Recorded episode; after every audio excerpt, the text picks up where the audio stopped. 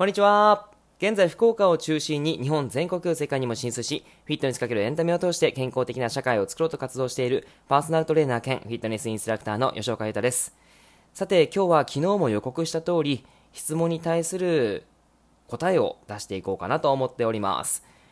はい、ではホワイトオパールさんより質問いただきました。いつもゆたの体チャンネルラジオトークを聞いています。ありがとうございます。カキについて教えていただけると嬉しいです。栄養ドリンクの飲み方について、広告代理店に勤めています。今特に忙しく規則な生活で栄養ドリンクに頼る友人が多いです。一時的に元気が出るのですが、毎日飲むには不安があります。栄養ドリンクの上手な付き合い方として、いつどんな時に飲むと効果があるでしょうか？教えてください。よろしくお願いします。はい、というわけでご質問いただきましてありがとうございます。えーとそうですね、今お盆だけどお忙しいんですね。ね、ちょっと大変ですけど頑張ってください。はい。で、あのー、そうですね、今いただきました栄養ドリンクなんですけども、まあ、結論から言うと、毎日飲み続けることは良くないですし、えー、夜に飲むことはおすすめしないです。はい。ちょっと順を追ってお説明していきますけども、基本的に栄養ドリンクってですね、何が入っていて、まあ、元気が出るかっていうと、えっと、まあ、一つは、えっと、中、まあ、そうですね、えー、東洋医学であるけど気薬ですよね。あの漢方とかにもありますけども、そういったものが結構入っていたりするし、あとはロイヤルゼリーってご存知ですかね。あのー、まあ、蜂蜜ですよね。であったり、あとはビタミン B 群、B 群ですね。体のエネルギー産生にやっぱり欠かせない栄養素なので、脂質の代謝を促したりとか、皮膚や粘膜の健康維持を助けたりするんですよね。まあ、そういったものがあったりとか、あとはアミノ酸ですね。やっぱり私たちは体のエネルギー源として、えー、アミノ酸を使ったりとか、まあ、筋肉にもアミノ酸すごく重要なんですけども、やっぱそういったものも入っています。あとタウリンですね。えー、タウリン。これはあの疲労回復効果とか、食物の消化吸収を助ける働きがある、えー、っていうものですね。はい。そしてカフェインですね。眠気や倦怠感に対しての効果があるというわけで、まあ、そういったものが基本的には、まあ、入っております。で、えーとまあまあそのロイヤルゼリーっていうのは何がいいかっていうと、すごくビタミンとかミネラルとか豊富ですし、あとはあの ジーアイ 値って言って、えー、血糖値があまり上がりにくい糖分が入ってるんですね。なのでめちゃめちゃ優秀なその成分栄養素なんですけども、あのこれをですねやっぱり取るとすごくいいんですよね。なのでこれが入っていることに関してはとてもいいです。まあ、ただですね、そのメーカーによって製法ってどうなってるのかなっていうか、その入れ方ってどうなってるのかなっていうのはちょっと気になるんですけども、まあ、これは非常にいいものですね。はい。で、あとタウリンですね。えー、タウリン何ミリグラムとかですね、あのー、シーエム で聞いたことがあるんじゃないかなと思うんですけども、えー、基本的にやっぱりタウリンっていうのもですね、大変重要な働きをするアミノ酸の一種です。で、あのー、私たちはですね、そのやっぱり恒常性維持っていう風な形で人間の体をやっぱりこう体温って維持、維持されるんですけど、えー、僕たちはそういう形で、えー、恒常性維持をしています。で、えっと、そのですね、タウリンっていうのが基本的にその体内でえー、体を状態を一定に保ってくれる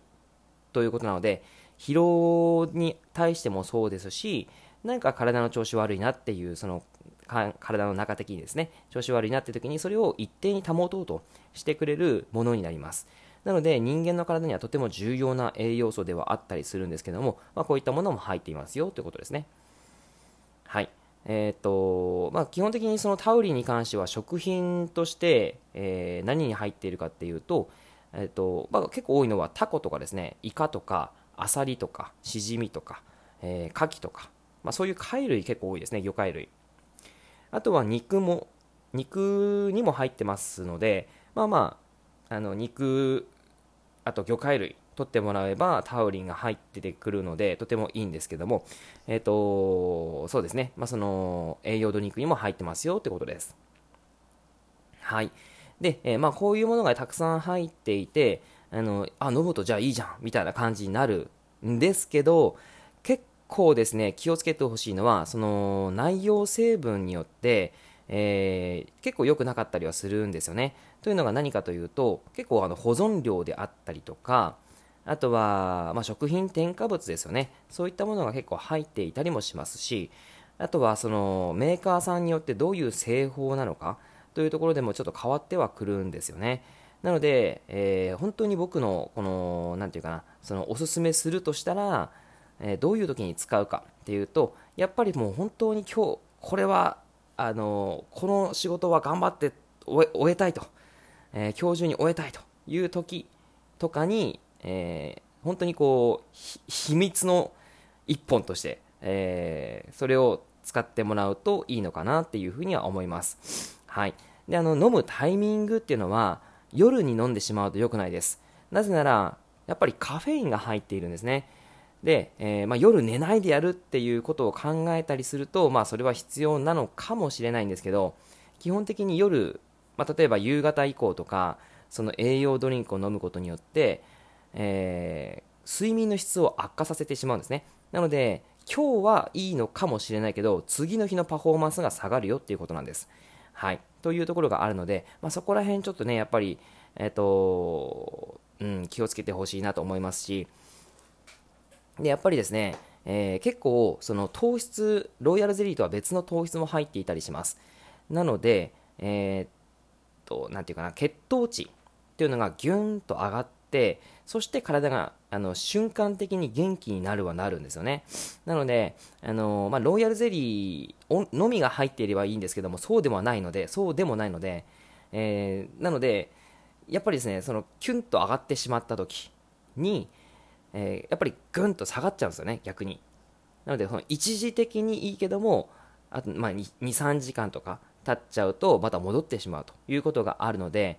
なかなかですね、やっぱりその常用常飲することはあんまりおすすめしないんですね。えー、ましてや毎日っていうのは僕はおすすめしないです。本当にここぞっていう時、何か にさんじかんで仕事のこう集中してここを終わらすっていう時に、えー、本当にこうそれの頑張る一本として、えー、取ってもらうことが一番いいんじゃないかなと思います。はい。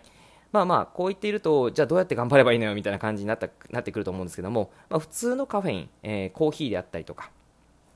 っていうのも、えーっとまあ、夕方前、えーまあ、昼さんじぐらいまでですかね、ぐらいであればすごくいいですし、あとは日常のその朝ごはんですね、食生活なんですけど、やっぱりその朝ごはんはちゃんとタンパク質を取ってあげる、糖質を取ってあげる、えー、ご飯、納豆、えー、卵、豆腐、えーまあ、できたら魚とか、あとサラダとかですね、そういった形でしっかりと朝朝食を和食にしてもらう。で、できるだけ昼も、えー、食べ過ぎないっていうことが結構重要だったりしますよね。あのお腹いっぱいになってくると、それだけですね、消化に体のエネルギーが取られちゃうので、あのできるだけ食べ、食べ過ぎないということがとても重要だったりします。はい。まあ、日常のですね、その普段の食生活を変えてあげるだけで、えー、まあその栄養ドリンクを飲んでいる時が長続きしてもらっているということをか、あのなんていうか考えてもらえばいいのかなって思います。はい。なのでちょっとですね、あのー、なんというか上手な付き合い方という感じで、えー、質問があったんですけど、なんかあんまりえー、そうなのみたいな感じになりさ、なりやすい、えー、答えにはなってしまったんですけど、やっぱりその上手な付き合い方としては、毎日飲むよりかは、えー、ちゃんとここぞっていう時に決めて、えー、その時に飲んでもらうといいかなと思います。あと他のですね、やっぱ忙しい時こそ朝はしっかり食べるとか、あとは昼間、まあそうですね、あとは、えー、昼間食べ過ぎないであったりとか、途中でうーんなんでしょう、間食で、えー、甘いものを取り過ぎないとかですね、そういったことをしてあげると体のパフォーマンスは持続していくので、ぜひぜひそういった形で使ってもらえたら嬉しいなと思います。はい。というわけで今日は以上になります。聞いていただいてありがとうございました。ではではまたお仕事頑張ってください。